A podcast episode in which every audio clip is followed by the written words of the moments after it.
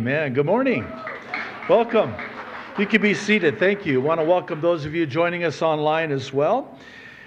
Before we jump in, I just want to mention, you probably noticed coming in that we have a table out front in the overflow, and that is for the women's luncheon that we're going to have on October 22nd. That's a Saturday from 11 a.m. to 2 p.m., and you can get more information out front at the table. All right, First Peter chapter 2. Lord willing, we're going to finish chapter 2 today. Last week we finished chapter 1, and so chapter 2 comes after chapter 1. We're off to a great start, right? So now, I'll ask you to stand, but where you're seated is fine, especially because it's kind of lengthy from verse 4 to verse 25, so up to you. If you want, you can stand, follow along. By the way, the standing for the reading of God's Word comes from Ezra in the Old Testament. Just so you know, it's not... In case you were wondering, if you were asking why we stand for the reading of God's Word. So now who's going to sit after that, right? No, you can sit. Okay, man. All right.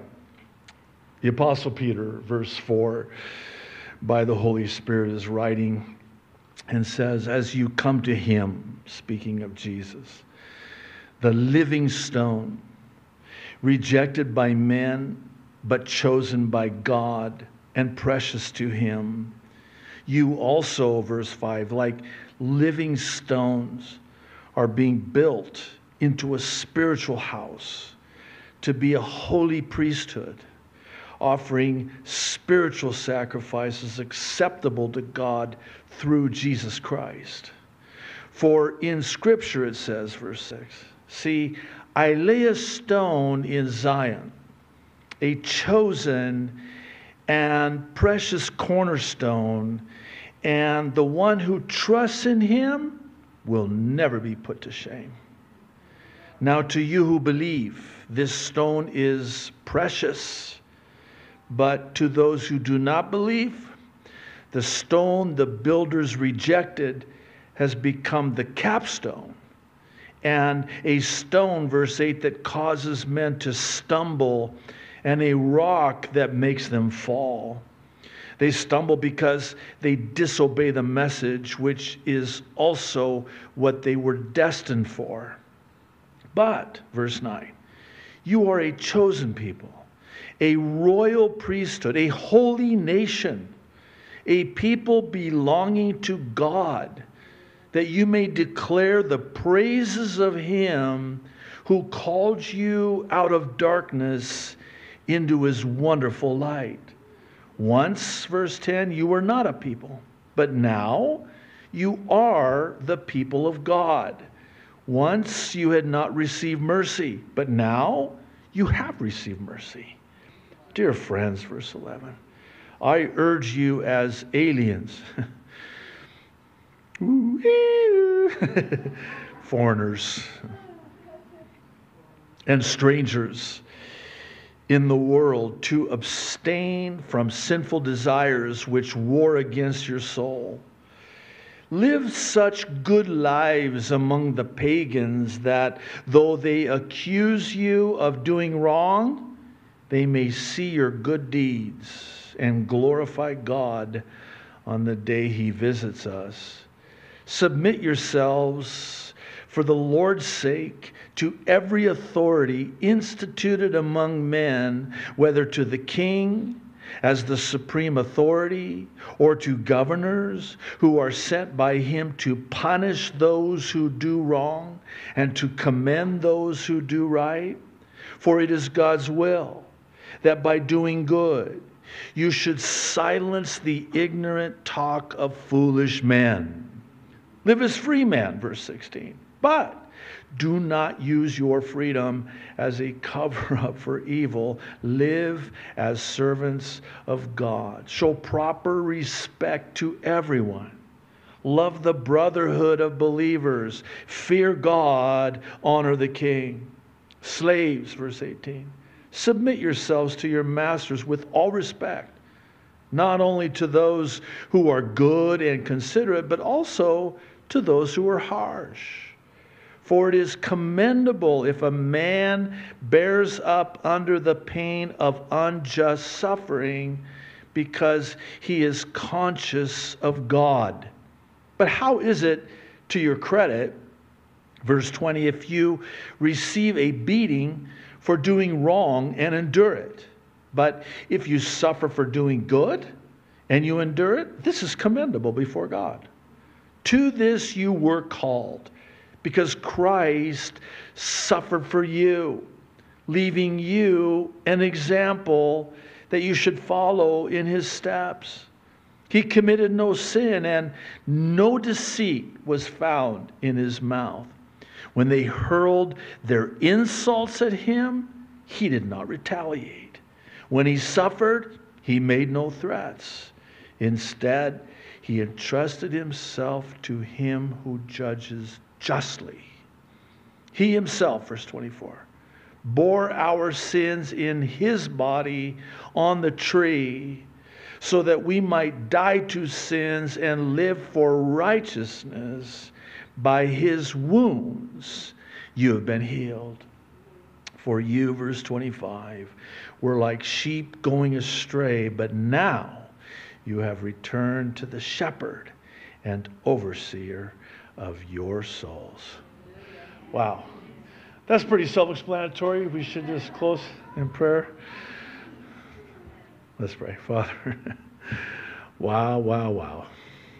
Thank you so much, Lord, for inspiring the Apostle Peter to pen these words. They are so apropos for us now as they were for our brothers and sisters then. How encouraging, how comforting. Lord, thank you. Lord, I pray as we work our way through this passage now, that the Holy Spirit would, as only you can, Lord, just open the eyes of our understanding so we can see what it is that you want to show us. And our ears, Lord, we want to have ears to hear what it is that you want to speak to us. And then we want to have hearts to receive and take heed to your word, especially for those who are really going through it. Lord, this is why we have this in our Bibles. It's for battle-weary believers. So, Lord, encourage and strengthen our hearts, we pray.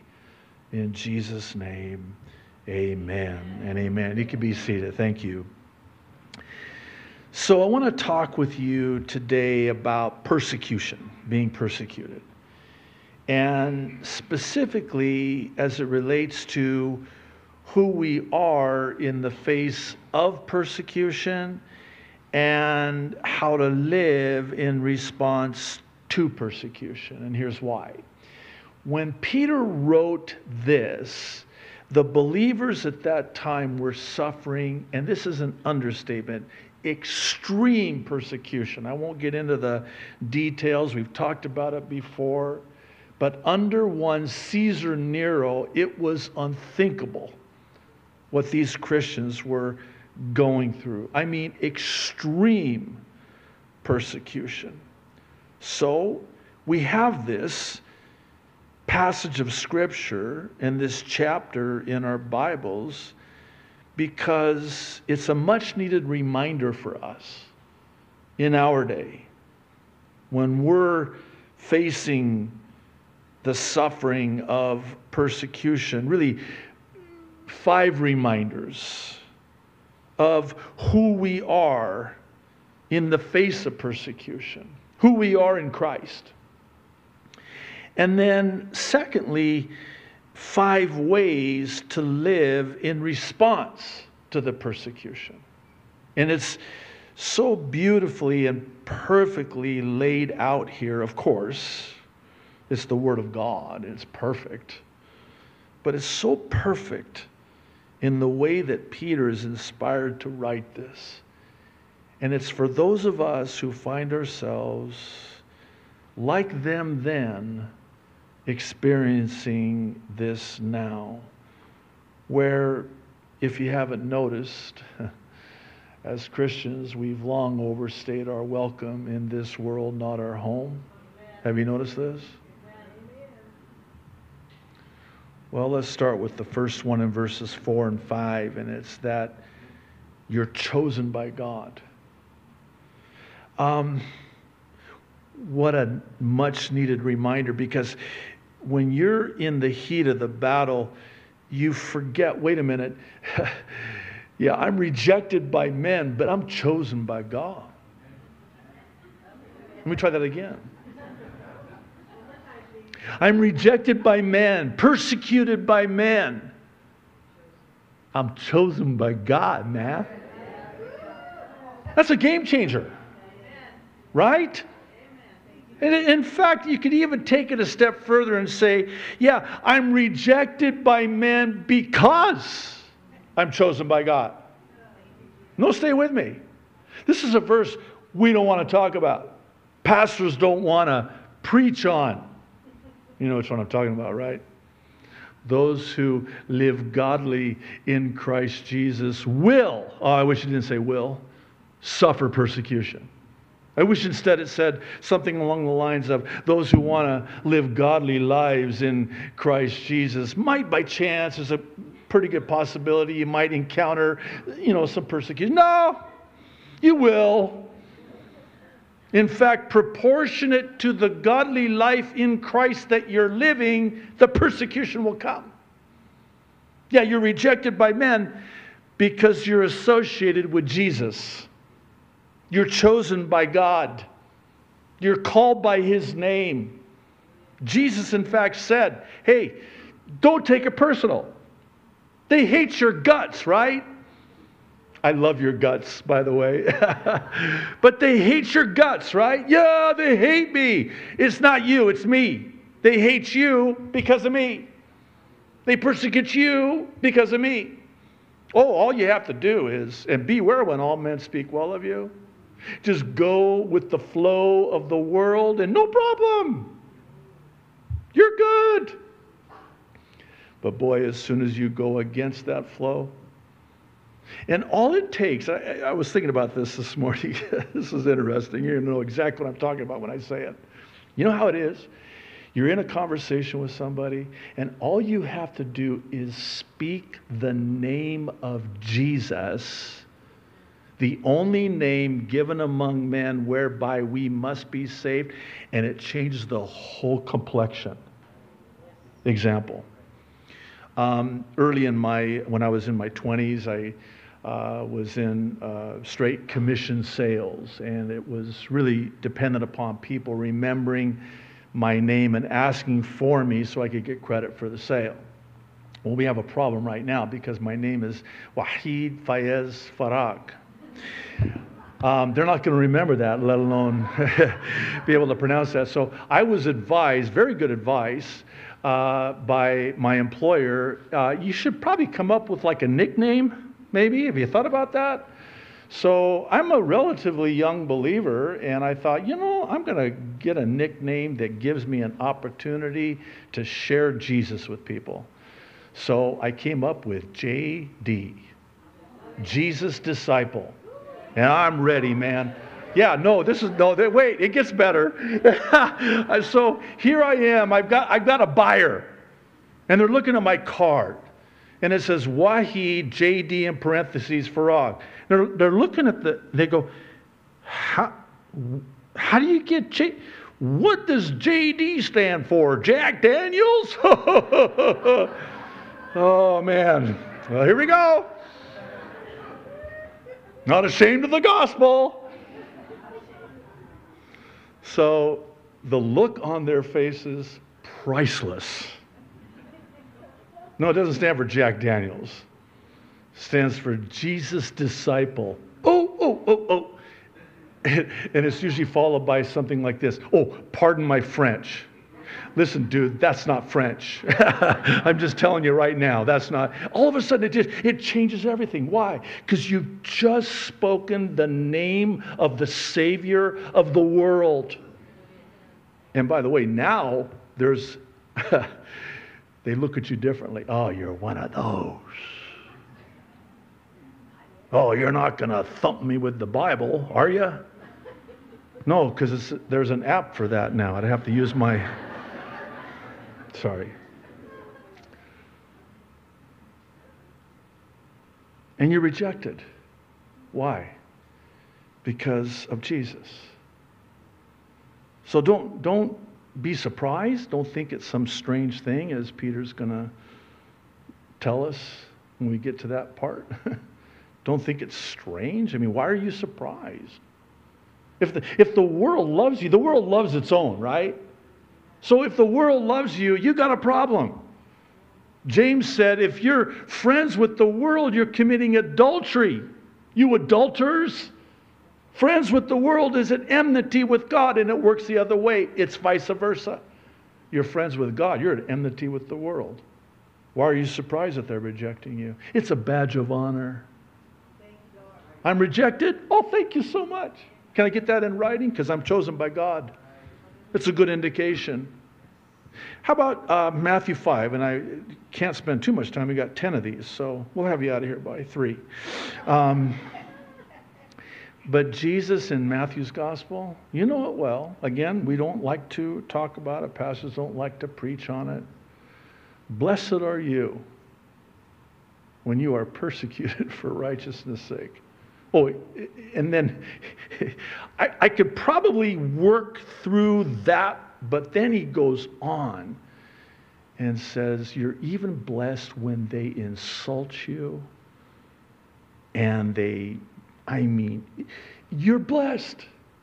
Rejoice when they do that to you. I'm like, I don't rejoice when they do that to me. I retaliate when they do that to me. And I block them on social media when they do that to me. But that's, I'm getting ahead of myself. Let's move on to number 2. This is a biggie. They're all biggies. But again, this is a reminder of who you are in Christ. When you're suffering persecution, when you're rejected, when you're an enemy of the world, you're safe and secure in Christ. I need to be reminded of this. Because see, when, again, you're in the heat of the battle and it's just coming at you, you need to be reminded that they can't do anything to you. You're safe and you're secure, and this is, I don't know if it's possible to overstate the importance of just this one verse, verse 6, concerning Christ as the chief cornerstone. We'll talk more about that in a moment, but he's the solid rock of our salvation, the chief cornerstone, and I will not be moved. And I'm not going to fear man, because I'm not going to fear those who can kill me. I fear the one who can throw me into hell. Of whom shall I be afraid? What can man do unto me? If I'm in Christ, I'm secure in Christ. Yeah, you can hate on me and insult me and persecute me and reject me and even attack me all you want. I'm secure. I'm safe. Sometimes we can feel threatened and fearful when this happens. Like, man, what if and what if and what if? You know, you guys do the what ifs, right? Oh, come on, don't look at me all spiritual. Yes, you do. I'm a pro at it, by the way. I have a PhD in what ifs. I mean, you manufacture these horrific scenarios. You know, what if, and, you know, I'm going to, what if this happens and this happens? Then I start becoming fearful and insecure. I need to be reminded, wait a minute, Jesus is my chief cornerstone. He's the rock upon whom my salvation is built. And by the way, it's Matthew 7, the parable of the builders. You got two builders, one building on the rock, one building on the sand. And when, not if, the storms of persecution hit, and they hit, if you're on the rock, you're fine. If you're on the sand, not fine. You're going down. Why? Because you're not on the rock. You're not secure. You're not safe. Well, this really ties into number 3 in verses 7 and 8. And it's that, now hang in there with me on this. You're connected to Jesus. Now, I realize in our day the comparison to capstones and building stones is not as understood as it would be in that day, but it's a very powerful principle and truth.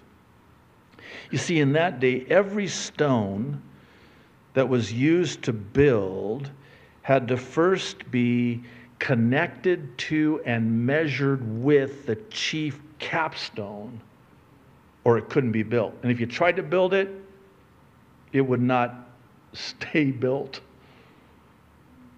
So you had to be connected to that chief cornerstone.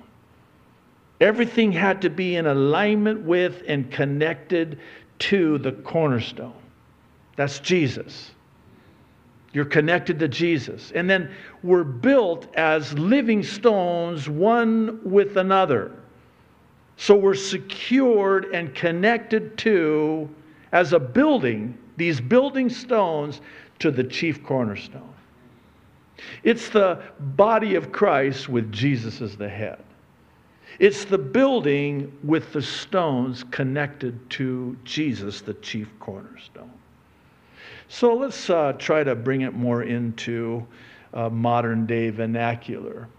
You know how it is when sometimes we'll drop names and say, well, you know, I'm pretty well connected. Oh, yeah, I've got connections. You know, I know people. Wow. Cool. So am I. In fact, do you know who I know? You want to start dropping names? I'll drop a name. You got connections? You know, I'm pretty well connected. In fact, I'm really connected. I'm connected to Jesus. Now let's talk. Now let's talk. Yeah, I know people in high places. Oh, you do? So do I.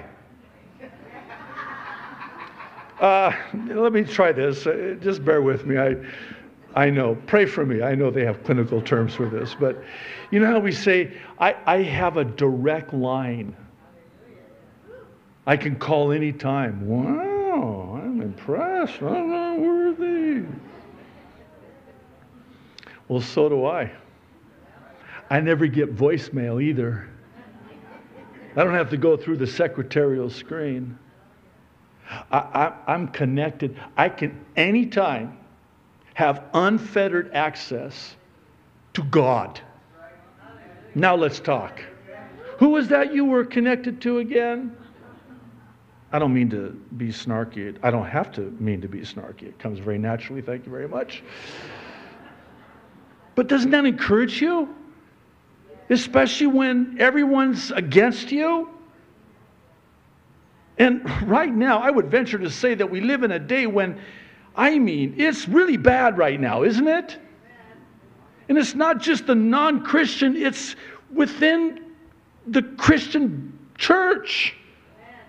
I mean, everyone is against everyone else. Well, I've got a connection. I'm connected. I know someone in a very high place. In fact, he's the most high. Talk to him about it. I actually, this last week, did that.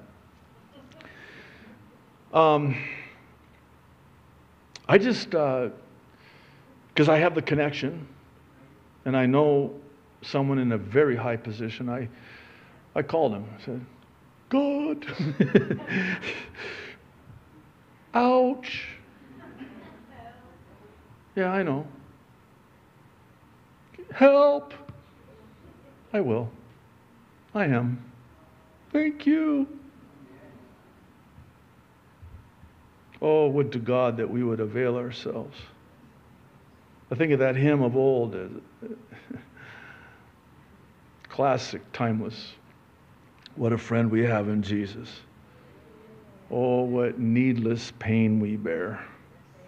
All because we do not carry everything to Him in prayer. Oh, we rob ourselves, and I think the enemy thwarts us from our unfettered access to Jesus. All we have to do is call upon Him. Who am I going to look to? From where does my help come from? Does it come from the high mountains, the hills? No, it comes from the Lord. Because I'm connected. I like that. I just like that. I want to say it one more time. I'm connected. I got connections. Number 4, verse 9. Again, a much-needed reminder. You're a light in darkness. Now, this is interesting for a number of reasons, not the least of which is that we are a chosen people, royal priesthood, and holy nation. And that's not all. As such, we are also God's people. Wait, chosen people, royal priesthood, holy nation, God's people. What was your problem again? Yeah, good answer. Wait, so if I'm that, and I am, then I'm also going to declare God's praises by virtue of how He's called me out of darkness into His wonderful light. Now stay with me on this. When does the light shine the brightest? In the darkest dark. So in other words, my light is going to shine the brightest when I'm suffering the most. I'm just thinking about this just real quick. Smyrna, the church of Smyrna, the persecuted church in Revelation chapter 2. There's 7 churches, right? And Smyrna and Philadelphia were the only 2 of 7 churches for whom there was no rebuke from Jesus when He had John write them letters. He's only encouraging them and wanting to strengthen them, and even says to the church of Philadelphia, I know you have little strength. Just hold on. I'm coming soon. I'm coming quickly. Just hold on. You've not denied my name. You've kept my word. Just hang in there. To the church of Smyrna, very, very interesting. And by the way, the name is the nature. Philadelphia, the brotherly love, philia in the Greek. You've got different words in the Greek for love. Philia, brotherly love. Smyrna. The myrrh is a bitter herb that when crushed releases a magnificent fragrance. You see where I'm going? When is the fragrance the most magnificent? When it's crushed, when it's persecuted. When is my light the brightest? When it's dark. The brighter the light, the darker the dark, the brighter the light. Think about those little night lights you have, right?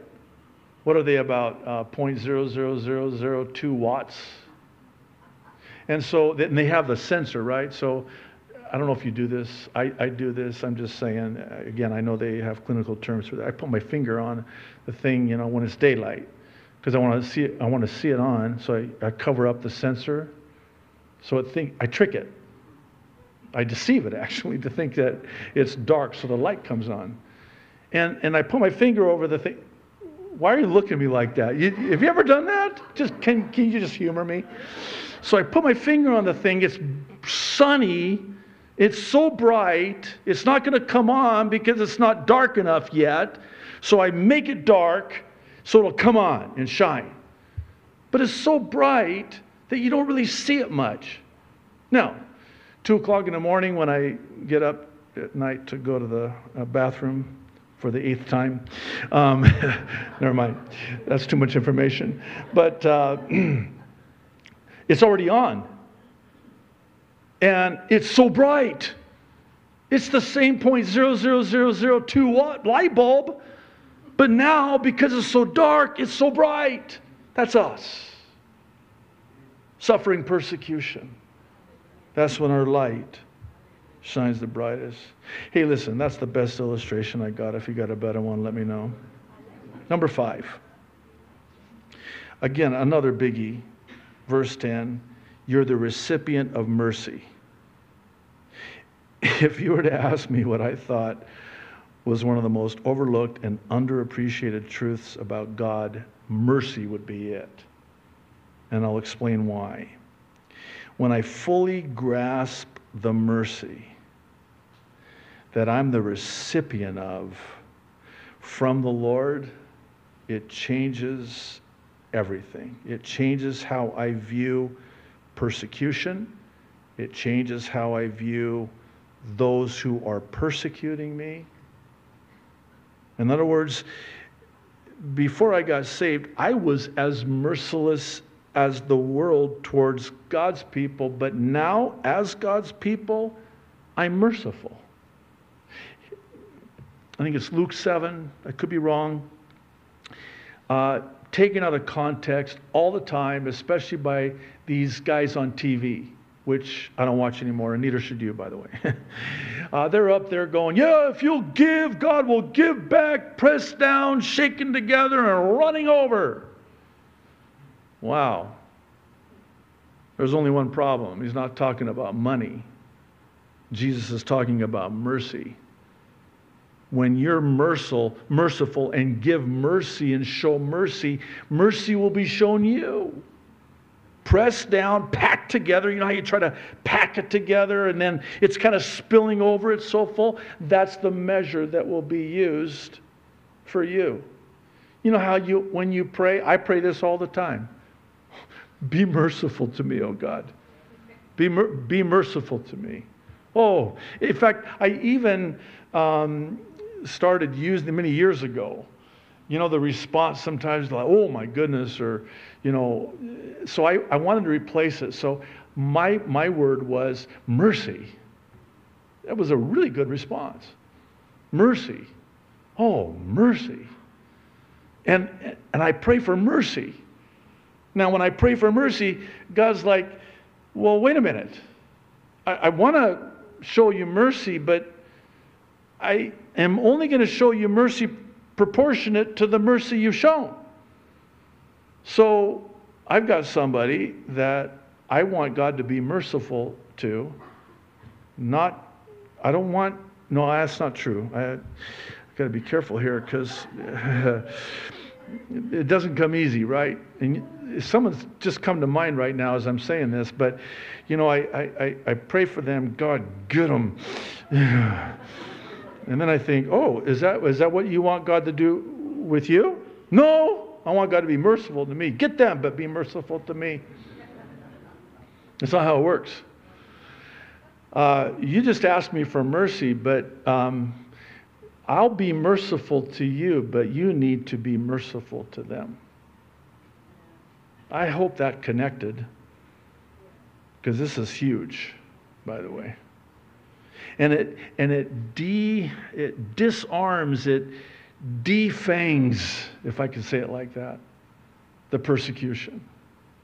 Because this is why Jesus said, pray for your enemies and those who despitefully use you, persecute you, insult you. I'll pray for them, all right. Yeah. Okay, good. You guys know exactly what I'm talking about. Oh, man, crush their teeth in their mouth, let them choke on it in Jesus' name. That's not what David was praying, by the way. That's not what that meant. Nice try. I tried that. I didn't get away with it. But when you start praying for, see, this is how it works. If I'm praying for you, my heart is changed toward you. Because you cannot stay angry or hurt at or by someone for very long when you're praying for them. Well, it might start off a little bit rough, you know, when you first start praying. God, be merciful. God bless. It doesn't come very easy, but you start praying that God will be merciful to them and bless them, and then guess what happens? It changes you. all of a sudden now you've got an investment in that person being blessed and God showing them mercy. And then not only does it change you, it changes you from the inside out, and now you're the recipient of God's mercy. And I know we casually, even flippantly say, you know, God's grace is us getting what we don't deserve, and God's mercy is us not getting what we do deserve, and that's very true. I want both. I want both, grace and mercy. But just because I want it doesn't mean that I'm also showing grace and mercy. Err on the side of grace. Err on the side of mercy. Hey, that person who's insulting you and wrongly and falsely accusing you and attacking you and persecuting you, that was you before you came to Christ. Be merciful to them. And we're going to actually see this here more in a moment, but we're going to now turn a corner beginning in verses 11 and 12.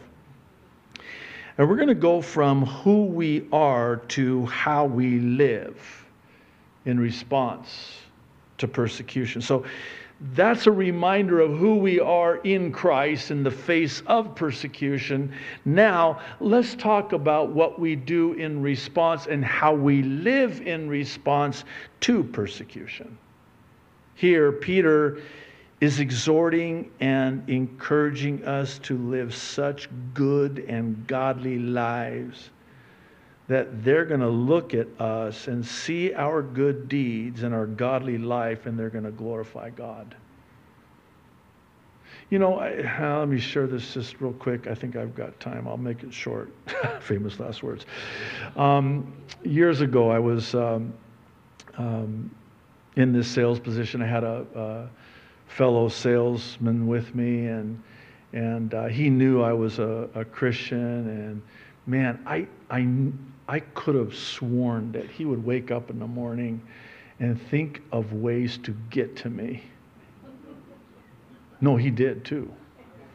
I mean, you know, he would steal my customers and my commission. No, for real.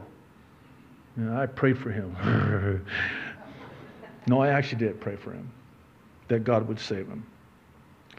So this went on for a couple years. Then he eventually moved to Seattle. And I was like, thank you, Lord. You answered my prayer. Praise the Lord. Not so fast. A few more years go by, and we had both since left this company. And I had my own business. I'm driving in my car one day, and I'm at a stoplight, and there's this guy in the middle of the road stopping traffic and blocking traffic on the on-ramp to get on the freeway. I'm like, come on, what's the matter with you? So I drive around him, you know, in Jesus' name. Give him the look. You got to always give him the look. I drive around, and I go on my way, and then all of a sudden I see this car turning around and following me. I'm like, what's up with that? I didn't say anything to him. I didn't show him any of my fingers or anything. I mean, I don't know why he's doing this. Sorry. Okay. So he starts flashing his lights to pull me over. I'm like, okay. So I pull over. Let's do this. In Jesus' name. So wouldn't you know it? I haven't seen this guy in years. Wouldn't you know it, that out of the car walks this guy. I'm like, no, he's back. So being the godly, you know, Christian and man that I am, I crack the window open a little bit. And he looks at me with tears streaming down his face. And he says to me,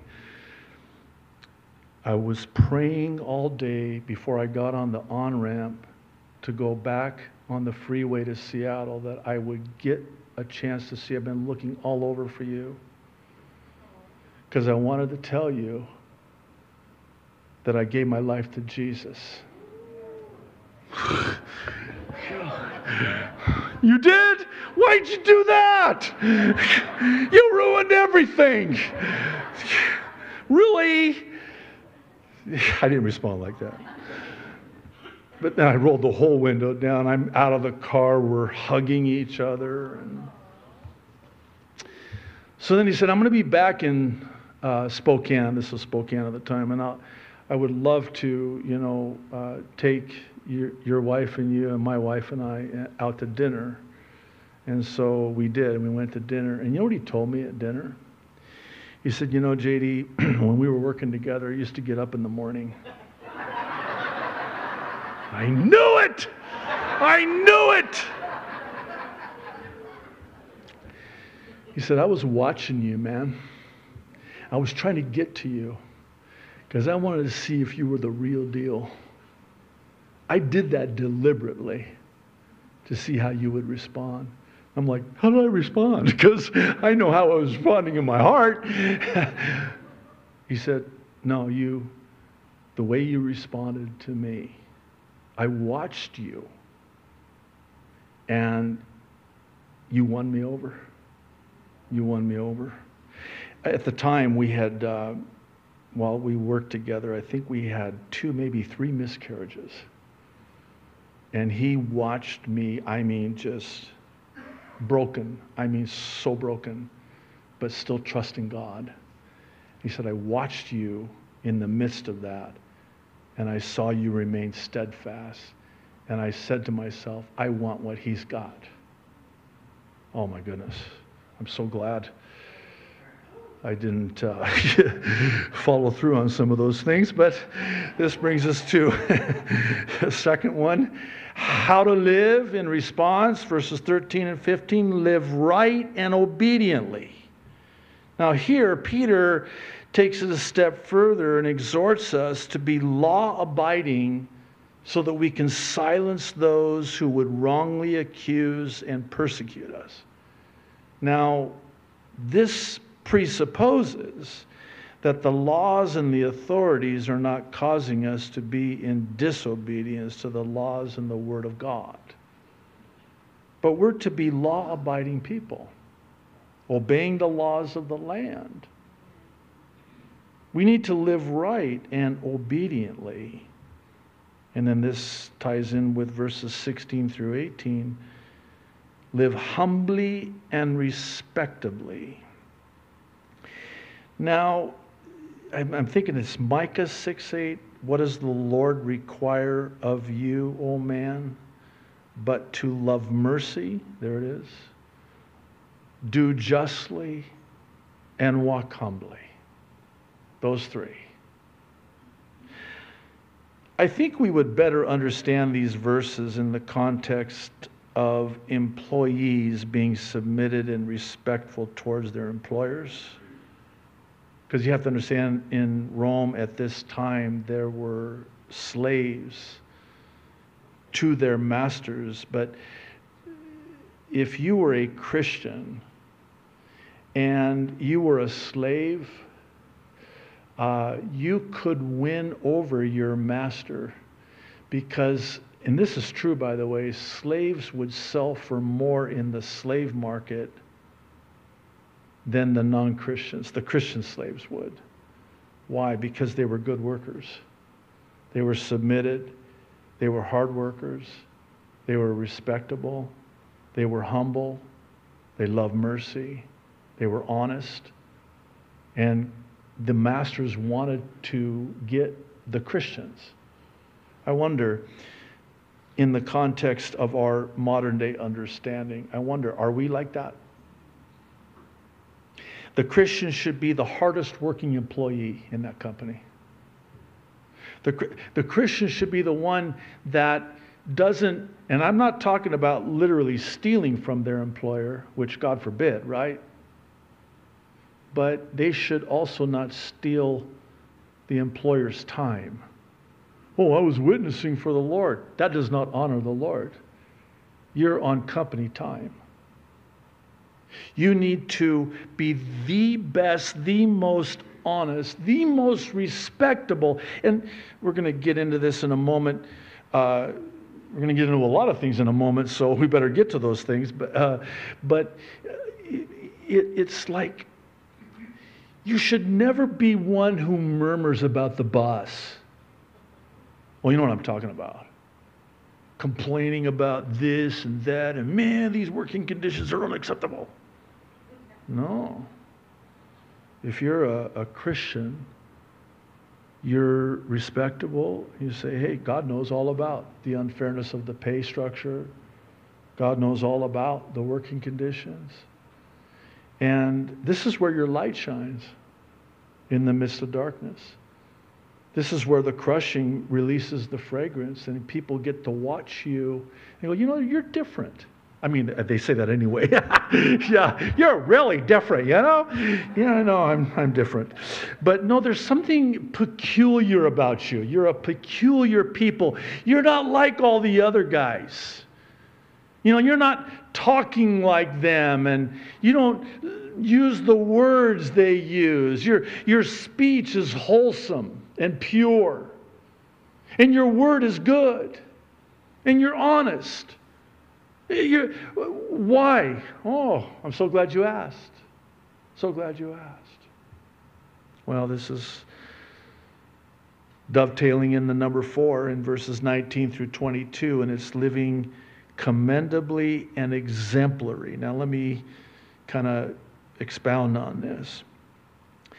Sort of ties into what Peter writes about in the previous verses concerning our being a good and godly example to others. He's referring to Jesus being the ultimate example. Because again, people are watching our lives. The Apostle Paul says we're living epistles, we're letters. People read our Christian lives like a letter. What are they reading? What are they reading? Am I a good example? Because I am a representative of Jesus Christ. You realize that, right? I heard one say it like this. At first I was taken back by it because it was kind of, whoa, I never thought of it like that. I think sometimes Christians are bad advertisement for Jesus. Are you taken back by that? I sure was, and am still. Have you ever thought about it like that? We're advertisements for Jesus. Am I a good advertisement? Or am I a bad advertisement? You Christians are all alike. You know, I've shared this before, and I guess I'll share it again, and please hear my heart on this, but it is sad. I've been in the business world for many years before I got into the pastorate and the ministry. And sadly, my experience has been that I've actually had better business dealings with non-Christians than I have Christians. That is really sad to me. It's a sad day when the non-Christian can be trusted more than the Christian. I'll take it a step further, and again, please hear my heart on this. It's been my experience where I have been treated worse by Christians than I have non-Christians. And that's sad. That's really sad. I won't get into the whole social media thing. I know I bring that up a lot. I think you get it, right? But whenever you post something on social media and those people, and you just got done in your profile, it says, you know, I love Jesus. You love Jesus? Did you get, is your account, is it hacked? Well, what's this? Bad advertisement. Bad example. You know, Peter explains it as, hey, if you get punished for doing wrong, why are you putting up a fuss. You deserve it. But it's when you are suffering for righteousness that's different. It's not commendable for you to go through what you're going through because you brought it on yourself. But if it's for righteousness' sake, then that's commendable. I don't want to be attacked, rightfully so, because I was a bad witness. I want to be attacked. Well, be careful what you ask for. Hey, when I'm attacked, not if, when. When I'm attacked, I want the attack to come because I stood up for righteousness. Because I was a good advertisement for Jesus.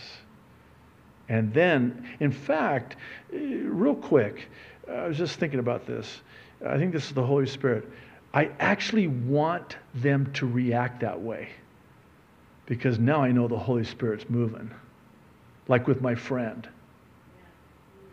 The ones I have the hard time with are the ones that just kind of shine you on and blow you off. Yeah, I believe in God. I can't go anywhere with that. No, let's start an argument. I want you to attack me because then I know something's stirring inside of you. It's called the Holy Spirit. The conviction of the Holy Spirit. Now we can talk. Anyway, last one. Some of you are going, thank you, Jesus. Last one. Verses 23 through 25. Live justly, and here it is again, mercifully. I love this because we don't compare ourselves to brother and sister so-and-so. Well, I'm not as bad as them. Well, that's a pretty low bar. In fact, that's not even a low bar. There's no bar. I mean, come on. Yeah. Well, at least I'm not as bad as brother so-and-so or sister so-and-so. No. The plumb line, the litmus test, the bar is Jesus. Oh, now I've got a problem.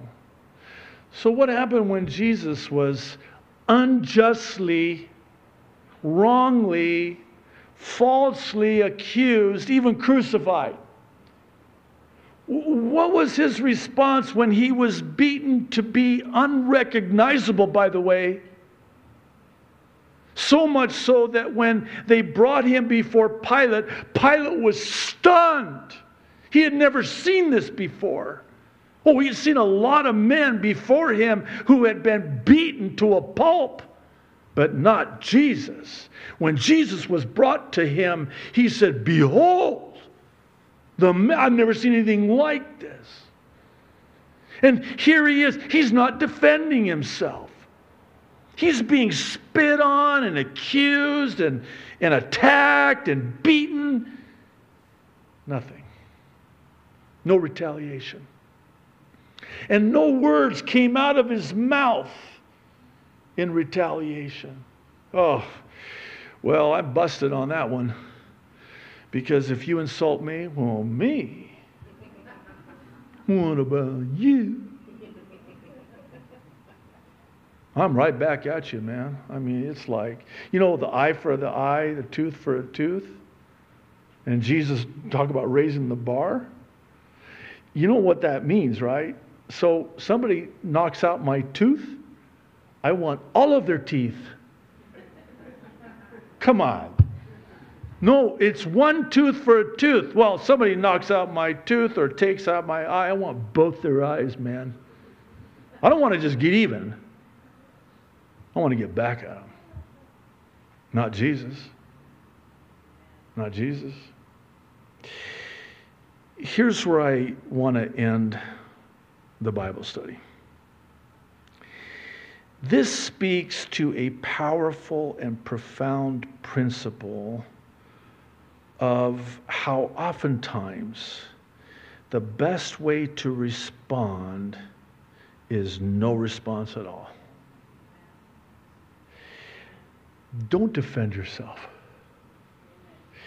Let the Lord defend you. He's your defense. I think oftentimes we do err greatly when we try to defend ourselves.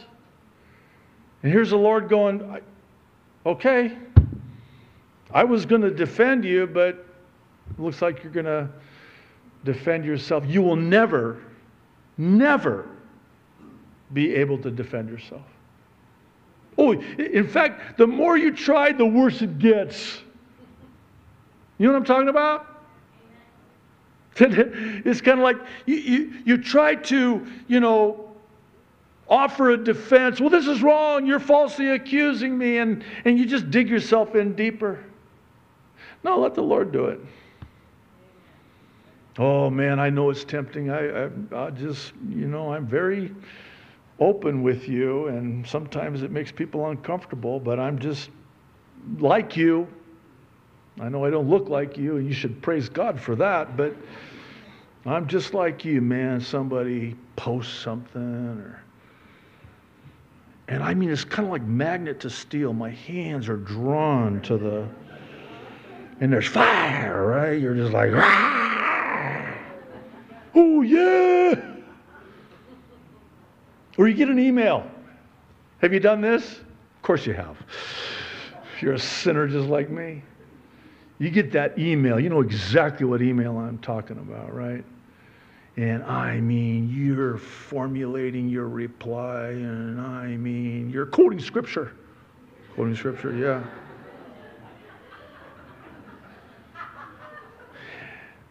Once you push send, you can't unsend it. I'm learning the hard way, and I have the scars to prove it. Do not react on the impulse of the moment. You will always regret it. So go ahead and do it in a separate file, just in case you don't accidentally push text or send, because you cannot unsend or untext the text either, by the way. Have you noticed that? I say, ah! Oh, no. So go into a separate file, note, word, whatever, pages, whatever, or... And just do a draft. Maybe it'll make you feel better. And then just send it to the Lord. You've got His number. Remember, you're connected. You've got His number. Text it to Him. Say, Lord, does this meet with your approval? I promise you, He will text you back right away. Say no. Don't send this. Don't send this.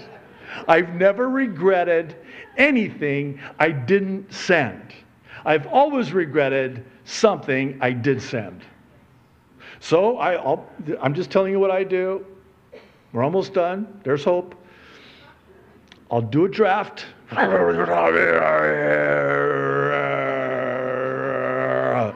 Save. Back it up. And go to bed. And wake up in the morning and then read it. Oh, thank you, Jesus, Jesus. Thank you, I didn't send that. Oh, my goodness. This is horrible. You're in the flesh. You're in the flesh, man. Hey, whenever you want a pound of flesh, you're in the flesh. I know that's deeply profound, but it is true, right? Don't retaliate. In fact, better yet, don't respond. Let the Lord email them. He will. And how do you know that they're not going to come back to you, pull you over on the side of the road, say, you know, man, I think about all the responses I could have sent him emails. Ooh, they would have been doozies. I'm so glad I didn't. So glad I didn't. The Lord took care of it. The Lord took care of it. It made up for it, by the way. Anyway, why don't you stand, Capone? Come on up. We'll close in prayer. Ah, good stuff, yeah? Man. Thank you, Peter. Thank you, Holy Spirit. Thank you, Lord. I mean, if you're as convicted as I am, and you probably are, if you're not, see me afterwards. I'm happy to. Anyway, let's pray. Father, thank you so much. Oh, Lord.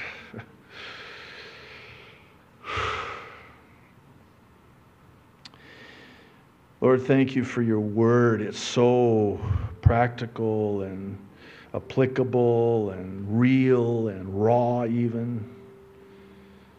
And it just reaches right where we're at because it's a double-edged sword. And it just with precision cuts surgically, as well it should, and removes whatever it is that has taken up residence in our Christian lives that needs to go. So, Lord, thank you for this. Now, Lord, we need the Holy Spirit to take it from here. Otherwise, the time we just had together in your word will have been a waste of time, and I would venture to say none of us wants that. So, Lord, take it to the next step in our lives so it can be said of us that we are like this in the face of persecution. And, Lord, thank you. It's an honor to be associated with you and persecuted because of you, for your name's sake. Thank you, Jesus. We love you so much. In Jesus' name, amen.